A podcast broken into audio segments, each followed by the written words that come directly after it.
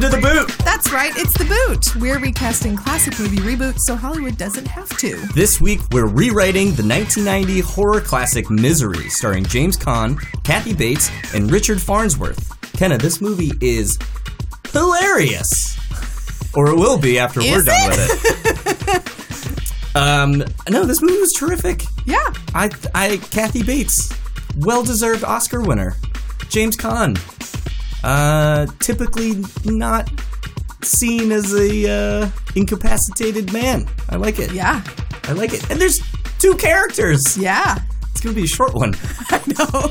We like threw in a side character to be like, I guess we could just do one other person. Should we tell everybody there's a pizza coming? Yeah. So that they can get excited when it gets here. You dirty bird. How could you? She can't be dead. Misery Chastain cannot be dead. Annie, in 1871, women often died in childbirth. But her spirit is the important thing, and Misery's spirit is still alive. I don't want her spirit! I want her! And you murdered her! No! I didn't. Who did? No one. She she died. She just slipped away. Slipped away! Slipped away! She didn't just slip away! You did it! You did it! You did it! You did it! You did it! You murdered my misery! Annie!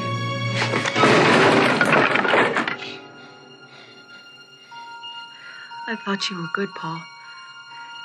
But you're not good. You're just another lying old dirty birdie. Paul, you dirty birdie. dirty, dirty birdie. You didn't think this movie was a little funny? Like, I know Well, yeah, of course it's a little on. funny because she's crazy. she's crazy. but I I think it, it was very genius for them to make her like so uh I don't know if it was because of her religion but like you know there's like a properness to her even though she's a fucking maniac Yeah. Um anyways guys welcome to the boot a movie reboot podcast where I Brian Flynn and my co-host Kenna Trent will take a classic Hollywood film and talk about it as if the movie was to be remade today by taking five of the characters, casting them with actors that we love, and sharing that cast with you. However, this week we are doing 1991's Misery, famously sort of a two-person joint. Yeah. The movie, most of the movie takes place in one room, essentially. So, um, we're also going to add a, a little twist on this one, Yeah. right? yeah. Because we we were talking about last week's episode. Uh, was it last week's? No, Two two, weeks weeks, ago. ago. What about Bob? Check it out, guys. Where we talked about how What About Bob could have been a psychological thriller, mm-hmm. and so we decided to take a psychological thriller and turn it into a comedy. Comedy.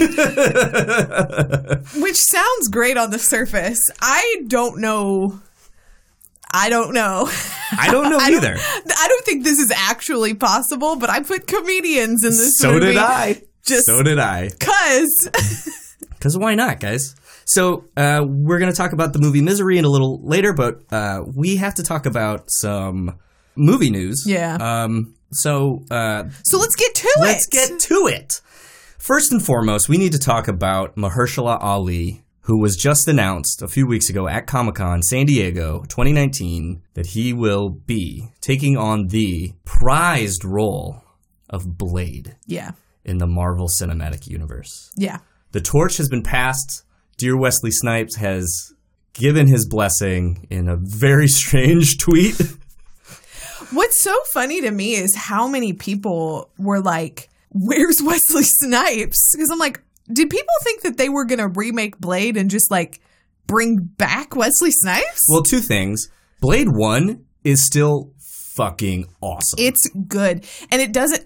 Infamously, it has some of the worst computer graphics in it. yeah. The blood monster at the end? the worst imaginable, but like how cool Wesley Snipes looks and Yeah. is makes up for it like 25 fold. It's such a cool movie. It is the godfather of the comic book genre. Yes. It really is. It is. And it and it did I think garner some response when people which I mean deservedly like Black Panther being the first like major black superhero Mm-hmm. to get the kind of story he did, but I think a lot of people were like are we forgetting Wesley Snipes paved the way? I, I mean, And I think some people did.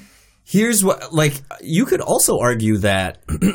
well, I have so many things to talk about. This announcement, this casting, and old Blade, original Blade. We don't have to really talk about Blade Two and Blade Three, but You mean Blade Trinity? mm, yes. Starring Ryan Reynolds and Jessica Biel. Um, and then the bow and arrow that's half as hot as the sun. Okay, so Blade One. Where do I start? It has one of my favorite movie moments ever, which is when the vampire, the the what's the nurse, an ER nurse called, An, an orderly. an ER nurse? like, isn't there a name for like an OR oh, yeah. resident? I don't. E- she's just a, she's a nurse He- in the he- emergency it's, a, it's a male nurse, right? he gets bitten. He gets transformed into a vampire, and he's looking for the the female lead, like the love interest. Karen? Karen? Karen. Every time that happens, my friends and I just go ape shit. This is the funniest delivery I've ever heard. But something struck me today thinking about this movie. What if Marvel had decided Okay. that Blade One is canon? Okay. and Blades 2 and 3, we will erase them. And Mahershala Ali is stepping in and sort into sort of a Blade 2. Okay. Kind of similar to how they did Mark Ruffalo in The Hulk. You know what I mean? I mean, I'm I can see them starting over because I also don't really know how they ent- because Blade was created in a time where there was no plan for the Marvel Cinematic Universe just yet as far as we know. And so nobody was thinking about how it connected into the world. And so I imagine that now that's their entire focus. Like how does Blade fit into? And so that makes me kind of curious. Like does new Blade, especially because they're touting Doctor Strange Mm-hmm. and The Multiverse of Madness, which is the greatest Yes. name for any movie ever. as the first like scary which I mean don't get me wrong I believe in Scott Derrickson I believe in C Robert Cargill I do I do but I'm like how scary do they think it's going to be like don't, I don't know. like don't tell me that the man the men who thought up Sinister are going to give me some like half done horror movie give me a horror movie is this going to be that sort of intense cuz like there are literally bloodbaths in this like in the Yeah. original Blade. Like, what are we? ta- what level I, are we talking? I'm talking? thinking, oh God, um, what was that Peter Jackson movie with Michael J. Fox? the frighteners. The Frighteners was that Mm-hmm. P- that was P was that R? That's sort of what I'm seeing. It's sort of like a PG-13 horror where there there are going to be jumps. It's going to be tense. Things are going to be gross and creepy. Things are going to be like weird and trippy, but you're never going to see blood. Wait, Do you know what I mean? oh wait, you think this for Blade? No, for Doctor Strange. Oh, okay. For Blade, he said in the announcement that it is going to be PG-13. So if you're asking me about Blade, then I have no idea. It's going to be Buffy. Okay. maybe. I just want them to go go hard or go home. People who love Blade don't want to see a watered down version of Blade. We want to see badass Mahershala Ali, Yeah. trench coat. You're gonna get you're gonna get Wolverine Shing, don't say that. You're gonna get. Wolverine. I don't want that. off camera head slices. I want Wesley Snipes. I mean, not literally. but you did a whole the 180 version- here. But that's the version I'm looking for. Like I I'm going to be very disappointed if what they give us is just not a commitment to it. It's just sort of like here's a fun vampire movie. Well, let's talk about the fact that Mahershala Ali, two-time Academy Award winner, okay, here's my actual is dream. doing this. So I, let's let's have some faith. I want to see a True Detective season 3 True Detective Blade. in which Stephen Dorff of Blade 1 is back in the movie for whatever reason. I'm 120 percent involved. It's nice to finally meet you, man. Had my eye on you for years. I know all about you. Your serum, Whistler, everything. Sunblock. Hey, it's a start, right? The goal, of course, is to be like you. Daywalker. And can we get Donal Logue to come Oh, back as Donald. well? Speaking of Don, we're gonna have so many things about Donal Logue. But yes, get Donald, get the whole cast of the oh, original Oh, 1998 yes. Blade. You can slice him, you can dice him, but the Quinn Man just keeps on coming. Let's do it. Oh my god, that I don't have anything to say. That would be that would be so funny. Basically, what we're saying is. If if we're disappointed by this new movie, if it's not what we hope it is, we'll always have Blade. There's only, We'll yes. always have 1998's Wesley Snipes as Blade. All right, let's move on to this uh, other property This thing that's happening. to Gre- sell more toys. Greta Gerwig and Noah Baumbach have signed on to co-write Warner Brothers' Barbie, the movie, starring Margot Robbie, who is set to portray the iconic doll. Gerwig is also being eyed to direct, but we don't know if that's true yet. That's basically the news. Right. There have been Barbie projects in the wind Yeah, around and about town for a while. Um, Amy Schumer was going to Yep. do a Barbie movie. Now it's at Warner Brothers. They closed the deal with Mattel to make it happen. And now we got Greta Gerwig coming hot off of Little Women to do Barbie. What do we, uh, serious question. What do we think Barbie the movie is about? I don't know, but like Amy Schumer's Barbie to me, I can see it. yes. It's a comedy. It's a commentary on this toy, which has caused so many young girls to have image issues, you know, issues with money, issues with status. Like that's comedy napalm. yeah. Greta Gerwig and Noah Baumbach. Like, What what is is, this movie? shoegaze movie Yeah. that we're gonna get? Is this just gonna be Frances Ha? I'd still watch it. like, what if they deliver some artsy indie movie and Mattel's like, what? Because there's a version of this movie that's like, you know, the woman who inspired the Barbie doll or something like that. And then there's like an actual actress playing Barbie. Do you think Margot Robbie? This is a weird thought that just jumped into my head. Do you think Margot Robbie is maybe playing the toy, and it's like a movie about a toy that like talks to a young girl? Gosh, I hope not. That's a bad idea. That's a bad idea. But I'm just wondering, like, it's a completely different sentiment if you swap out Amy Schumer for Margot Robbie. Like Margot Robbie is Margot Robbie playing is more likely this- to play Barbie as Barbie. right. My next question: If we're getting super hot Barbie, Who's, who's Ken? gonna? Yeah, uh, obviously. Who's Who's the beefcake? Who's the slab of meat that we all want to see? I think realistically, it's Billy Magnussen. That's funny. I mean, he's terrific. Sebastian Stan popped in my head. He's a little too old. Who's just like know. a cut, stupid, beautiful, beautiful man. Taylor Kitsch. Oh, that'd be that. I would want to, but that movie would fail immediately. Okay, that's it. That's it for this week. Is it it, Brian? Uh oh. Why? What? Because there's a movie that we haven't had a lot of news about recently that we do have news about now. So I think it's time for. God damn it. God damn it. Guys, we have a Top Gun trailer! Son of a. Oh, the amount of time I spent planning that exact moment today. Do you know why I hate this? Do you know why I was praying that? First of all, I completely forgot about this. okay. And the thing that pisses me off the most is that trailer looked goddamn good. Here's what I'll say about the Top Gun trailer.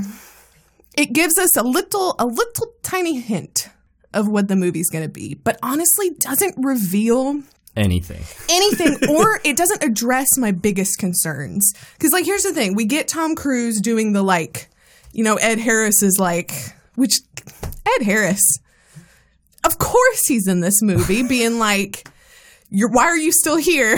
You're way too old and way too good to just be teaching and Tom Cruise is just like you don't give up what you love. You should be at least a two star admiral by now. Yet here you are.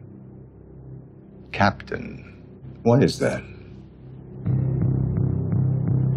It's one of life's mysteries, sir. But like Just like that. But like, where's Miles Teller? Reveal him to me. I'm, I'm I've got some concerns. I'll say it. They tried to they tried to hook us with the music and the nostalgia. It seems like they're hiding. it does seem like they're. I agree. Like, cause um, what's his name is in the trailer? Who's the um, We get a taste of Jon Hamm. Yeah, we, we- get some Jennifer Connelly. uh, who's the other actor? The younger uh, set it up. The set it up actor. oh yeah, Frick is his name. uh, Glenn like a- Powell. Glenn we Powell. do we do see him. We don't. It's true. We don't see who is. I think like supposed to be the linchpin of this whole thing. right. Goose's son. Very strange. I'm just. He- Here's the other thing: is I'm a I have a, concerned. I have a friend. I don't know if he'll be listening to this or not, but we get into huge arguments about the overuse of CGI. And he he's a, he's a cinematographer, and he can't stand it. Like he can't watch. He's like ten minutes into a Marvel movie, and he's like out. So he's been talking up this bullshit about Top Gun Maverick, which went like 14 months over schedule Yeah. to like film actual F-16 aerial shots mm-hmm. instead of CGIing. And it's like, why? To to make this?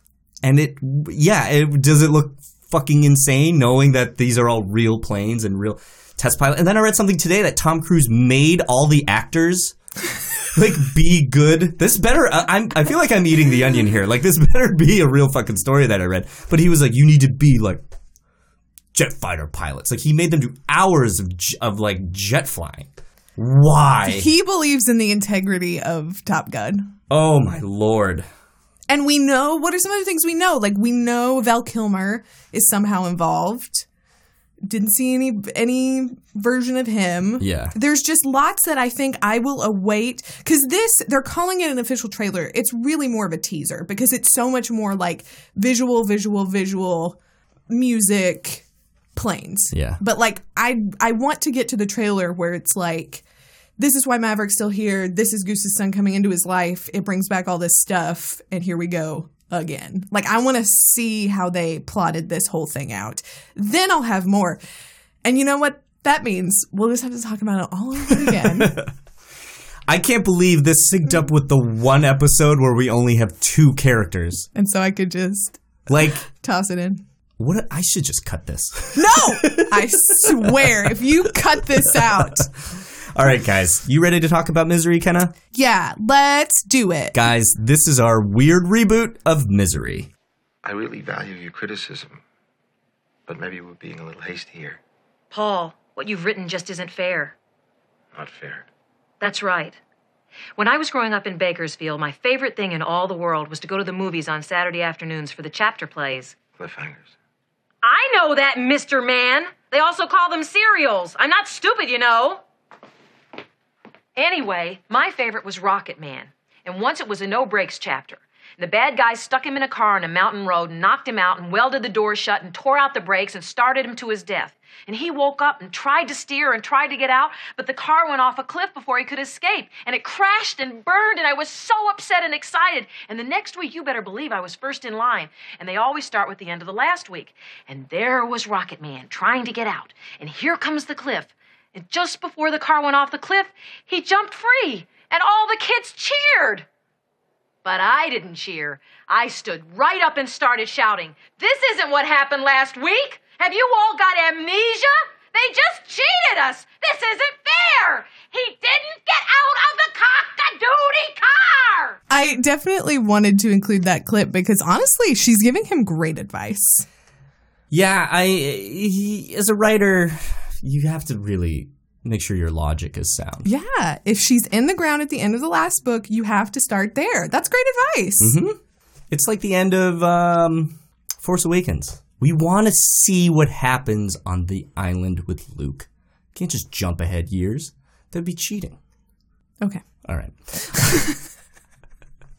Misery, the 1991 thriller horror Stephen King adaptation, was directed by Rob Reiner. I didn't realize that. Rob Reiner. Yeah. One of my favorite directors. Right there. It Direct- says it. Director of A Few Good Men, When Harry Met Sally, Spinal Tap, several other great, great movies. uh, a comedian of his own right. Uh-huh. You know?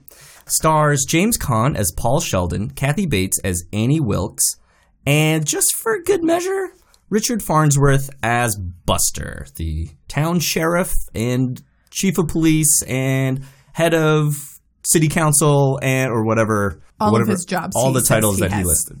As I said earlier, Ken and I decided after our rousing discussion of What About Bob, what would it be like if we took a thriller and tried to make it a comedy? Could we do it? Is it possible? Is this movie about an unhinged serial murderess who kidnaps her most beloved writer, kidnaps him, Y- yes, said that. You said that. this we know. incapacitates him yes. against his will, Mm-hmm. and makes him write a book for her in this weird, twisted, psychosexual movie. I don't know. Here's Can the we? thing. Here's the thing. I think a version of this movie definitely works now, especially now that like stan culture is so intense. Mm-hmm. Which uh, does that need to be explained? Well, at all? I, I- not to me, but to our listeners. Stan is a reference to the classic Eminem song Yeah. "Stan." Eminem is a rapper. Let's go back in time. Let's start with the late '90s and Marshall Mathers. The year is 1998. None of us were ready for a white rapper to become this famous, and boy, were we about to get a slap in the face. Um. Okay. So yeah. So I feel like there's this. Well, yeah. Okay. So he had a song about uh, like an obsessive fan, and the fan's name was Stan. And so uh, now, like, I, th- I guess it's more like Gen Z kids have now like taken the name Stan and are using it uh, to essentially mean like an intense fandom. Yeah, Um, so yeah, I mean it's a whole it's a whole internet thing now that celebrities have we have so much access to their lives through social media.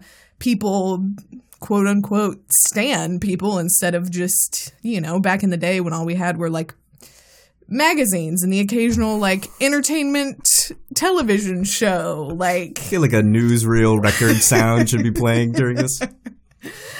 But like it used to be harder to, you know, love the people you loved. You know, you had to wait for the new Teen Beat to get the new poster of Leonardo DiCaprio to put on your wall. You know what I'm saying? We had wildly different lives.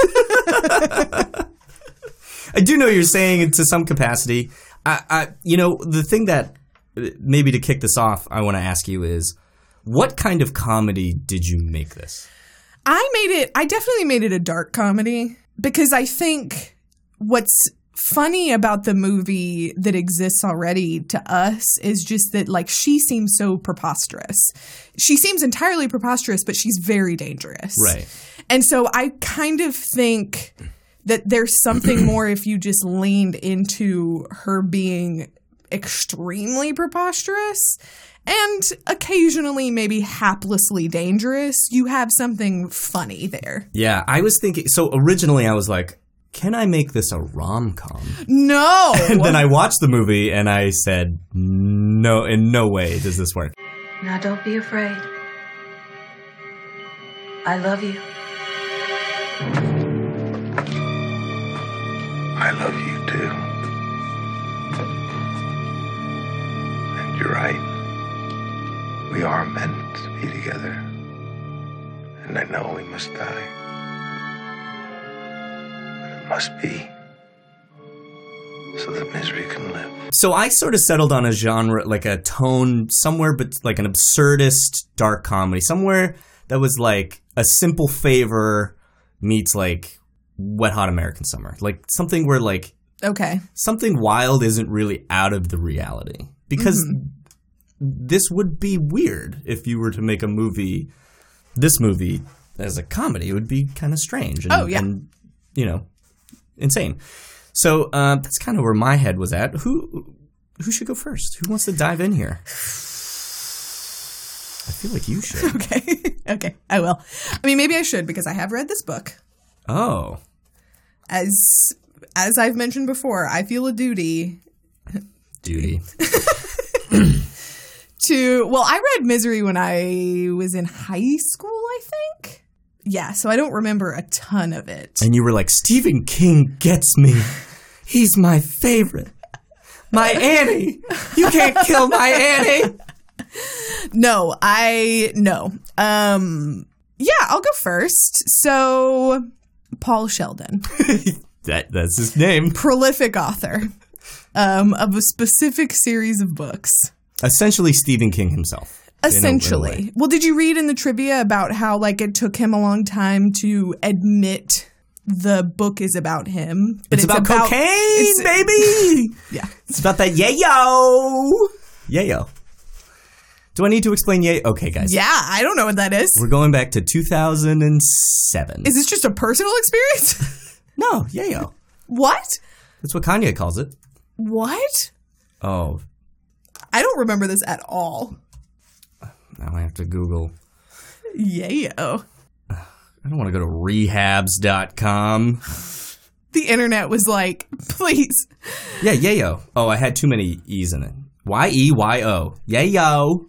Anyways, So yeah, he he wrote it sort of as an amalgamation of his crazy fans, but about how it feels like, you know, you have a a very specific thing you can't quit and then it also sort of bleeds into this notion that like people kept asking him for the same kind of book over and over and he wanted to write different books um a la the misery chastain series which honestly he should have just wrote those books they sound intriguing Misery Chastain put braces on your daughter's teeth and is putting her through college. Bought you two houses and floor seats to the Knicks. And what thanks does she get? You go and kill her.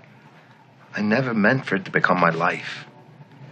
And if I hadn't gotten rid of it now, I'd have ended up writing it forever. The romance novels?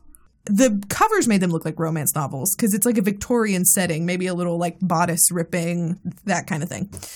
Um, I really love James Caan in this movie because the trivia kept telling us that this was such an intense challenge for him because there's not much he can do with his body. So it was really all about finding other reactions. And he is so good at conveying pain just right here, baby, right in the old moneymaker. Um, and I, yeah, I think he's great. So in my version, which was a little more, like I said, like dark comedy. So I think somebody who could probably still go through an immense amount of pain. I think there's gonna. I I enjoy a. I enjoy. Did you cast on pain threshold? I enjoy- has a higher pain tolerance. I I enjoy a violent comedy Uh huh. now and then, and so I think there's still gonna be some hobbling.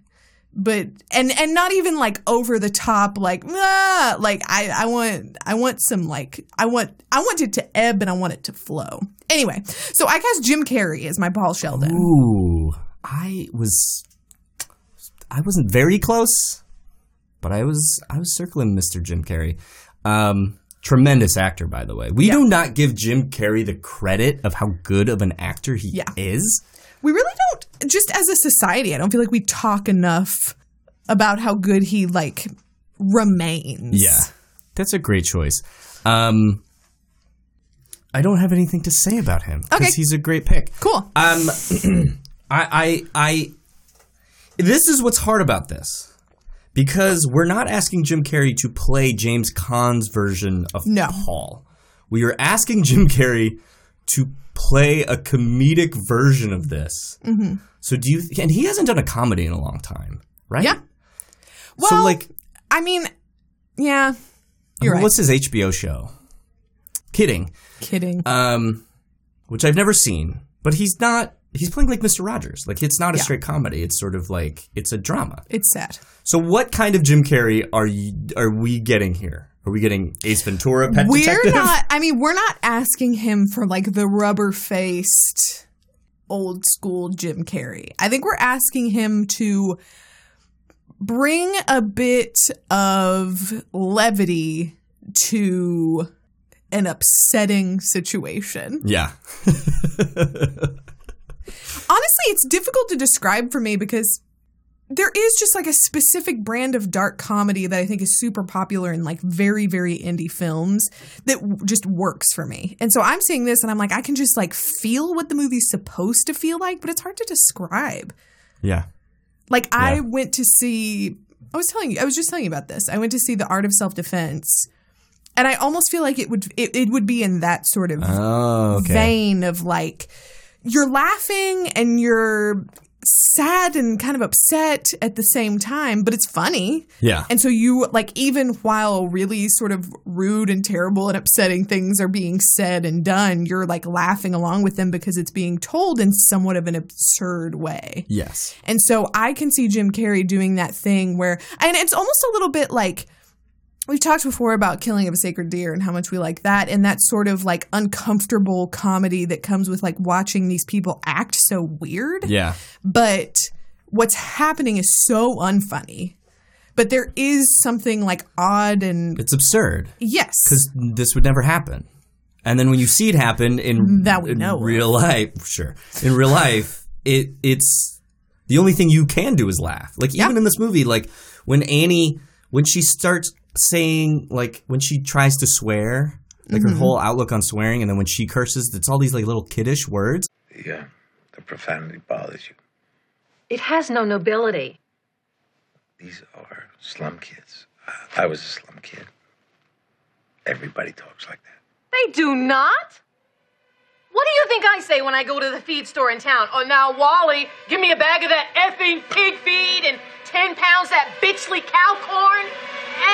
The bank, do I tell Mrs. Bollinger, oh, here's one big bastard of a check. Give me some of your Christing money? That's funny. It's weird because it's tense, and you have to do something to cut that tension. yeah. Uh, I love this pick. I um, I went in a different direction, but I like what you said about like bringing levity to like scenes where he's like in pain. Mm-hmm. And I do think that you're going to need Paul to pratfall all over the place here, Yeah. like just constantly. Um, I went with Jon Favreau. Okay. Okay.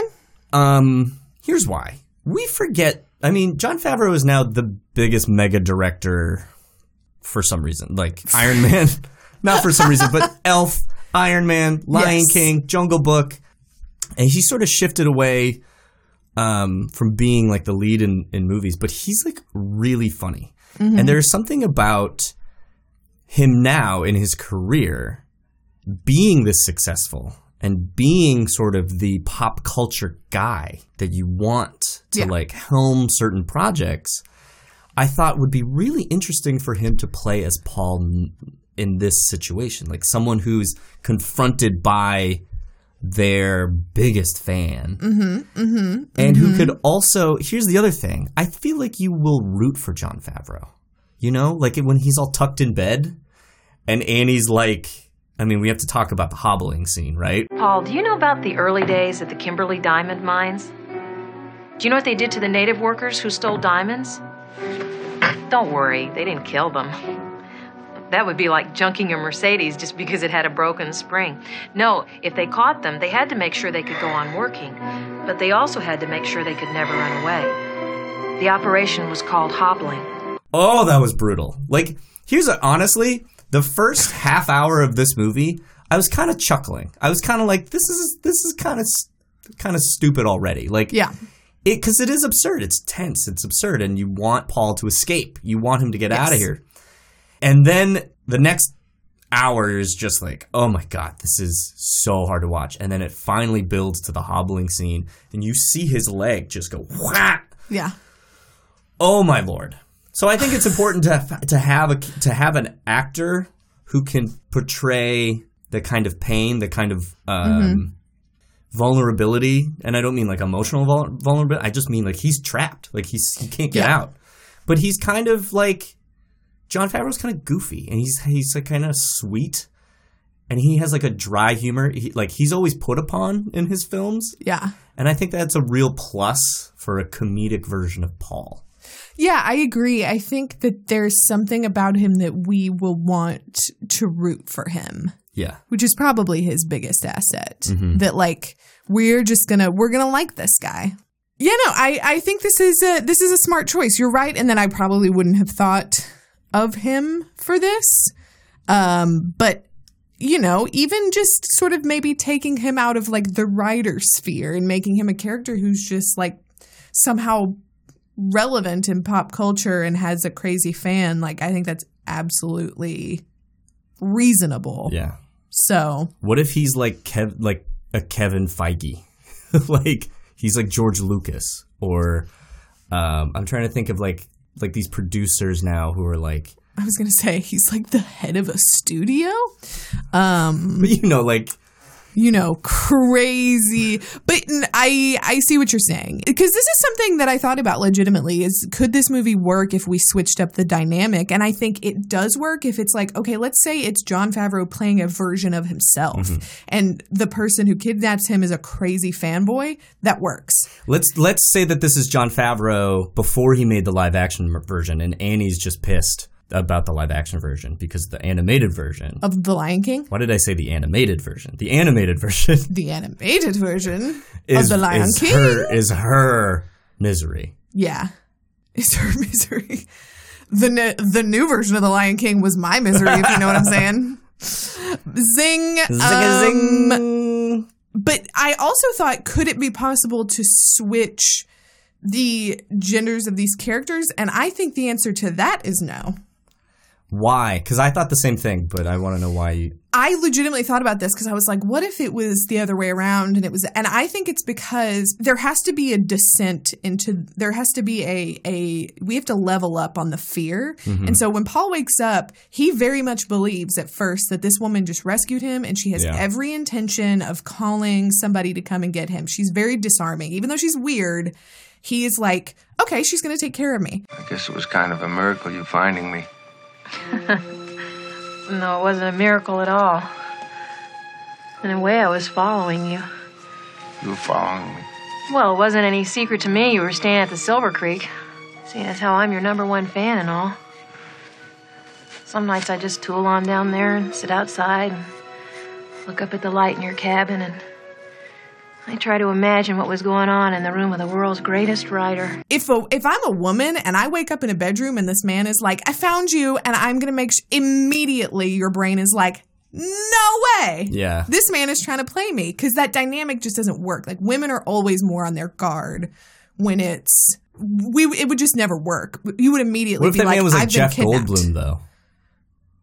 No. Are you trying to be like? What if he was? What if he was like Timothy Olyphant, and you're like, oh, Mr. Olyphant?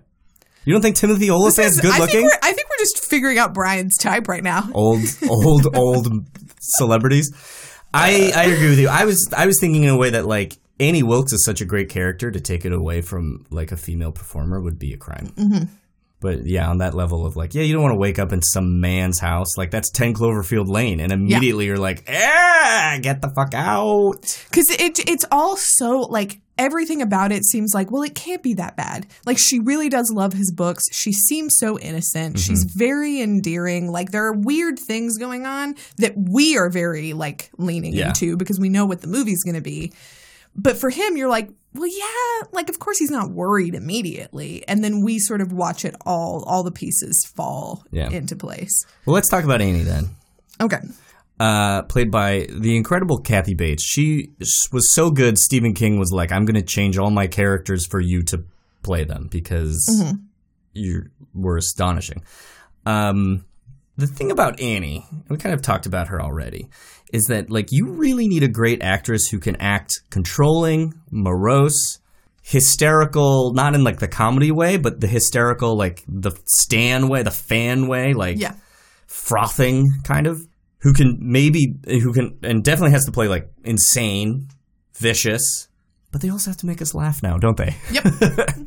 so i thought of one woman and one, one woman only because she has lighted my life more times than i have counted okay i picked amy poehler okay okay interesting I just sometimes I, you know I'm a visual guy.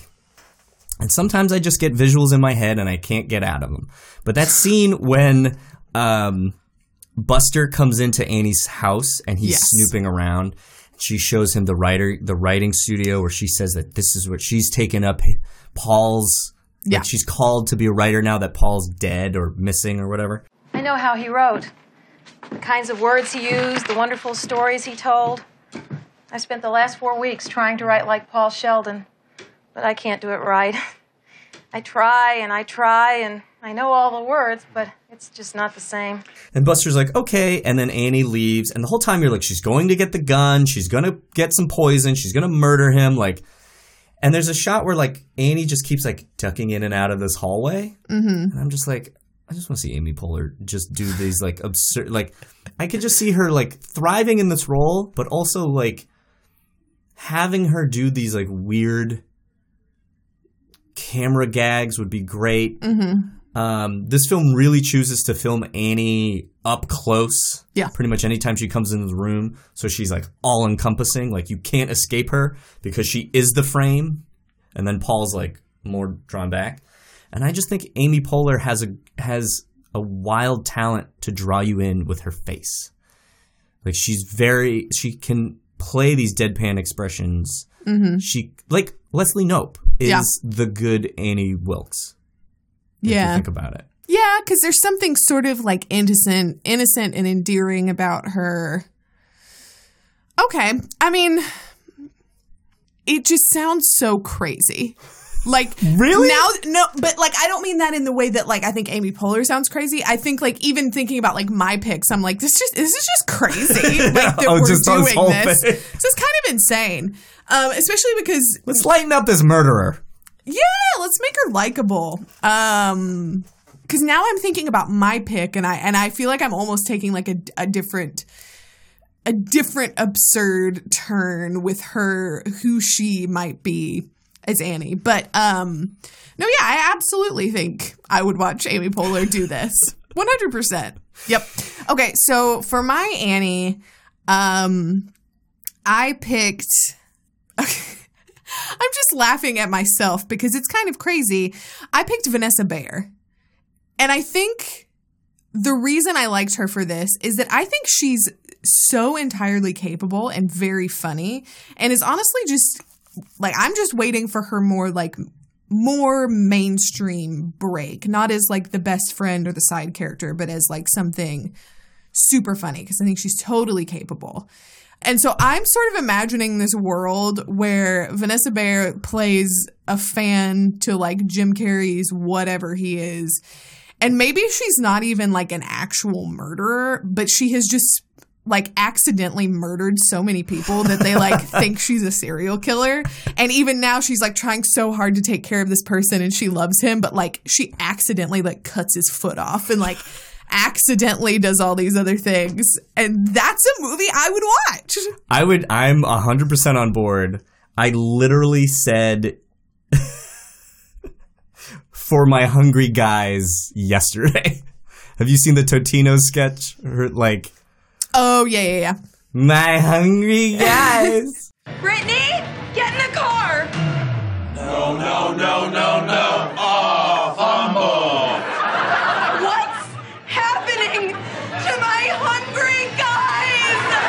I think she's super funny. Um, what was she in? What movie was she in recently? She played like she was in like a rom com where she was like someone's best friend, and it was like she was funny in it, but I was just like, man, Well, like I loved her in like Trainwreck, where she plays that's what it was. Amy Schumer's best friend, and Yeah. that's great. But there's like there's a comedy for her to Yeah. star in. I was about to say, I was like, I need her to do m- more. Yeah. I need her to not be that the the typecast best friend Yeah. in a rom com. Because she's like weird. Fun. I was rewatching I Think You Should Leave, Tim Robinson's show. Mm-hmm. And the sketch that she does, have you seen it? Mm-mm. Oh, okay. There's a sketch that she does where she's like out with friends at brunch and they're all posting pictures on Instagram and being like, look what I just posted. And it's them like saying, they're like, well, when you take a cute picture of yourself and you post it on Instagram, you have to write like a stupid caption so people don't think you're bragging. And so she is just like dogging on her friends, being like, these two pieces of shit. I'm out. Like, it's so funny. And I'm like, why? I don't know why we just, people haven't like picked up quite yet on that. I think she has She's so funny. star power. She might, yeah. In the right. Anyway. Let's just have her play a serial murderess. Yeah. I'll say this about Annie. I think the my main issue with most Stephen King adaptations is that it's very difficult to create the characters in a visual format the way he writes them in a book mm-hmm. because everything is so internal. Like when I read Carrie, I remember like watching the movie and being like, but we're just not we there's so much we don't know that's so like interesting and exciting about like her inner life. and De Palma's movie is so great, but like it's just so hard to like get what's going on. And so even like the struggle of like how in pain Paul is and how he's trying so hard to keep it together, like we really don't get exactly what he gives us in the book. And so for there's I just feel like there's so much about Annie that like Kathy Bates does a really good job of of doing it as well as she can, like very Mhm. in the very movie way, but there it's so difficult to do. We just don't fully realize how well written the character is, I don't think. You standing right now? Not really. You're standing right now. I don't see I that's so odd because I don't I maybe I do like Stephen King way more than I let on.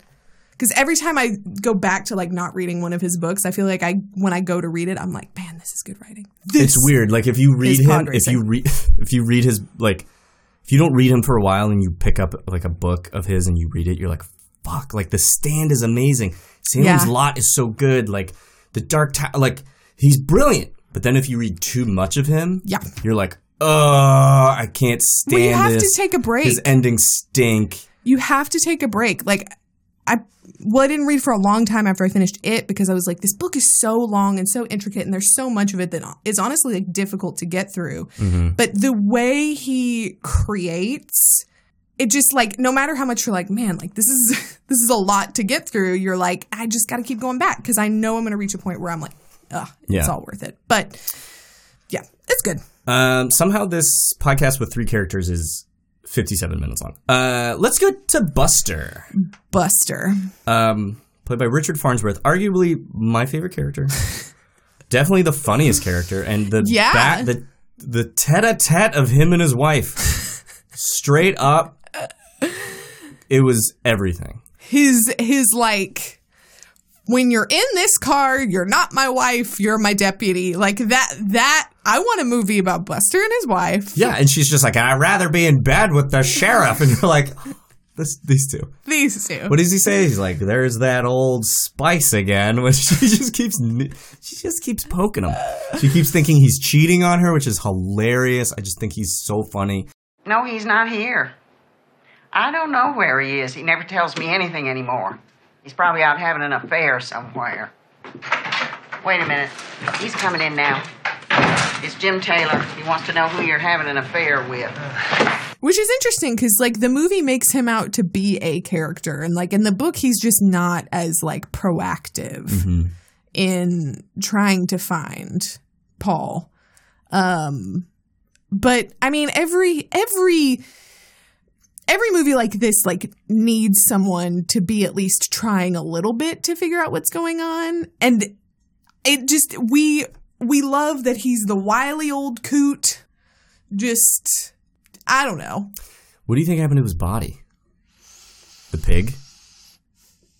A little Hannibal, uh, Hannibal action where she chops him up, feeds it to the pig. I'm trying to think of the timeline because he dies He opens the door. He sees gets Paul at the shot. bottom of the stairs. He's he gets shot in the back with a shotgun, and then he falls down. And then she's like, "I've realized that uh, what our and then destiny he is." convinces her to let him finish the book Yes. okay so there is a little bit of time um i think it's entirely possible she fed him to the pig Hmm, maybe she fed him to Paul. Okay, uh, your turn okay for so Mr. Buster. I always want to say Buster. Buster Bluth, Bluth. Buster Brown. Um, so for my Buster, I picked an obvious choice, but a classic choice. I Mm-hmm. picked Henry Winkler, Oh yeah, the old Winks. who's nominated for an Emmy for his work on Barry. That's true. He's so good in Barry. He's so much fun, and I've heard he's a delight on set. Just a genuine person. Yeah, I'd watch Hen- Henry Winkler sort of like bumble his way through a an in, quote unquote investigation. Yeah, I think that's great. I I I kind of went. I really zeroed in on. I have nothing to say about Henry Winkler. I love Henry Winkler, so Yeah. Well, that's something. So I I really focused on the dry, sarcastic wit that Buster and his wife have with each other. So I was like, I want a comedian who's a great actor, who could live in this absurd dark comedy Okay. and still give me that dry, sleepy tone that I really, really want. I picked Ray Romano, baby, wow. from The Big Sick and Paddleton. Okay. Pat. Oh, yes. I didn't watch it, but Um, no, wow. Okay, I'm a little shocked, but not not upset about it. um, anyways, yeah. So that's who I picked. Um, Great choice. Thank you. I think we I think we have two great busters. Yeah, three whole characters done and done. Oh well, we got one more, Oh yeah. guys. Where does Barry Pepper go?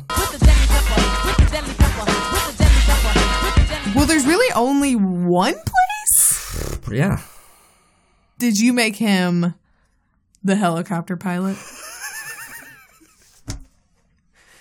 No. Did you really? Played by Rob Reiner? Yeah. No, the helicopter pilot has no lines. That's I why didn't even so notice it was. Rob Reiner. In a comedy, that's why it's so great to just have a very famous person like Right. not say anything. I say very famous. He's very famous, Yeah, right? Yeah. Everybody saw Crawl, right? Everyone saw it. Not me. I haven't seen it yet. Um, I made him the agent. I made him Marsha, the agent, the book agent, who's like Oh. worried about You Paul. Oh, interesting. Okay, well, pff, whatever. you know the other speaking role in this movie? Yeah, but she's like not around a lot. No, but like I kind of want him to do like a Matthew McConaughey Tropic Thunder kind of thing. Uh huh. Okay, Um, well, The helicopter pilot? Did you- yeah. of all the episodes, of all the parts that we have tried to hit on the same mark of Barry Pepper, Why are you so suddenly angry? yours because I'm hungry and my pizza's not here. Your pizza is here. It's just not in this room. We don't know. We don't know, Kenneth. But the helicopter pilot is the one that you're like, how did you not put him as the helicopter pilot? I just I don't understand why you're so upset. It's just I made a logical choice. I feel like I I feel I feel crazy. All right. Wow. Okay. Okay. Any other uh, lasting thoughts about this? This movie is good. Like a- as is, this movie is tremendous. Let's not let's not our weirdness about what we're doing with this movie get in the way of this is a incredibly well made movie, an It's good. incredibly acted movie. Um, one thing I loved about this movie in the trivia uh, was that Misery, the book, was almost turned into a Broadway play starring Julia Roberts as Annie, and Stephen King was like, "Mm, "No." I loved because I didn't know about this, but when they did turn it into a play, it was Bruce Willis and Laurie Metcalf, which is a fantastic cast. That is a fantastic cast. I, uh, for some reason, when I read this, now I just realizing it said play, I was thinking musical starring Julia Roberts, which is why I was like, how come she's not reacting as strongly as I did when I first read this? Could you imagine a misery musical starring Julia Um, Roberts? Also, because it's becoming my thing to just pull my favorite piece of trivia that made me laugh the most. This movie, it was. A dress worn by Kathy Bates in her role as Annie Wilkes is on display at Planet Hollywood in Myrtle Beach, South Carolina. Uh, who writes this stuff? Honestly, Somebody who went to the Planet Hollywood in Myrtle Beach, South Carolina. they probably had the shrimp. I uh, was there an actor on the planet Earth who wasn't up for the role of Paul? No, um, at the time, no. I think I was up for the role of Paul. I was six, and they were like, maybe Brian can do it. It was literally name an actor. They were they were thought. They could play IMDb trivia can't be trusted on this because you will read one like line where it's like, oh, they considered so and so, and then two or three facts later, it's a list of It's all literally I know. possible actors of the same age who could have played this part. They wanted to give it to everyone. Yeah. Um, I think that's it. I think that's all I got. I think we did it. All right, guys, thank you for joining us this week on The Boot. If you like this episode, please check out our past episodes. Please check out our next episode.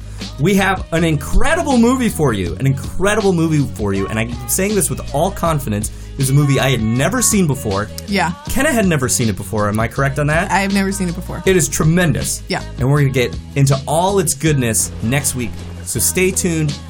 Uh, Kenna, where can the people find us? You can find this podcast on Apple Podcasts, Stitcher, Podbean, or wherever you get your podcasts. Stop by and leave us a rating and review. It's the best way to help us out. And don't you want to help us out? You can also find us on Ko-fi, where you can go make a very small donation to help us keep making this amazing podcast. That link is in our description and all over Twitter. Speaking of Twitter, you can find us on Twitter at the Boot Podcast and on Instagram at Boot Podcast, or you can find us individually because misery loves company. Oh. At Flynn V and at Ken and Trent. I thought that was pretty good. That hit me like a sledgehammer. To the ankle. All right, guys. We'll see you next time. Bye. Me